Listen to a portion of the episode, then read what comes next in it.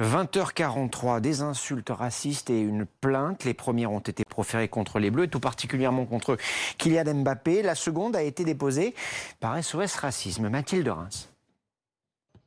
Son tir au but manqué a précipité l'élimination de la France à l'Euro. Et depuis, Kylian Mbappé subit la foudre des racistes sur les réseaux sociaux. Certains vont même jusqu'à insulter et publier des tweets haineux et xénophobes à l'encontre de l'attaquant tricolore. Kylian Mbappé, ce sale nègre, mérite de se prendre une centaine de coups de fouet et de se faire revendre en Libye. De toute façon, les métis, on ne peut jamais leur faire confiance. Mbappé, je vais insulter tes ancêtres, sale mulâtre. Face à ce déferlement de haine, plusieurs signalements ont été recensés. Les associations comme SOS Racisme ont porté plainte, entraînant l'ouverture d'une enquête par le parquet de Paris. Les supporters du Paris Saint-Germain ont apporté leur soutien aux joueurs via une banderole déployée au Parc des Princes.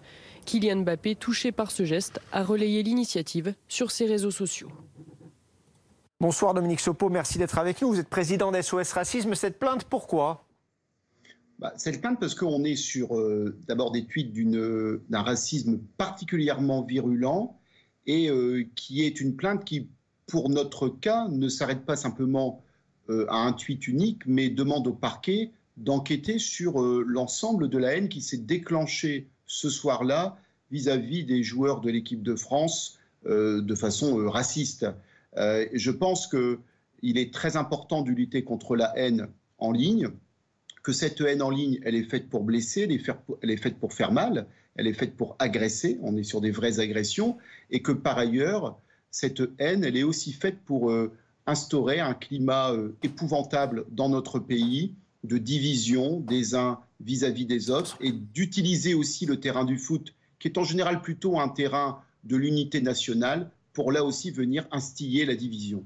Vous évoquez l'éventuelle coordination entre les différents auteurs et leur affiliation idéologique ou partisane. Donc vous laissez entendre que tout cela est organisé. C'est une intuition que nous avons eue en euh, lisant les tweets qui avaient été euh, publiés, qui étaient des tweets qui avaient quelques particularités assez euh, singulières sur lesquelles je ne m'étendrai pas, mais qui nous laissent penser qu'effectivement, il se peut que nous soyons face à un groupe ce qui n'empêche pas que des individus aient pu agir de leur côté, mais je pense qu'il y a aussi sur les réseaux sociaux des personnes qui essayent de déclencher les vagues de haine. On a vu aussi simultanément, comme par hasard, j'allais dire, quasiment simultanément des tweets rédigés un peu de la même façon, qui cette fois-ci s'en prenaient, par exemple, au fait que Mbappé avait une femme blanche. et donc quelque chose complètement en miroir, comme s'il y avait des gens qui essayaient d'allumer le feu, si je puis dire. Et il faut savoir que dans l'ultra-droite aujourd'hui, il y a des personnes qui théorisent qu'il est important de hâter, euh, d'accélérer la survenue d'une guerre ethnique qu'ils jugent comme étant de toute façon euh, euh, inéluctable. Et donc, on demande au parquet de regarder aussi cette dimension. Merci beaucoup Dominique Sopo d'avoir pris le temps de répondre à nos questions ce soir en direct sur BFM TV.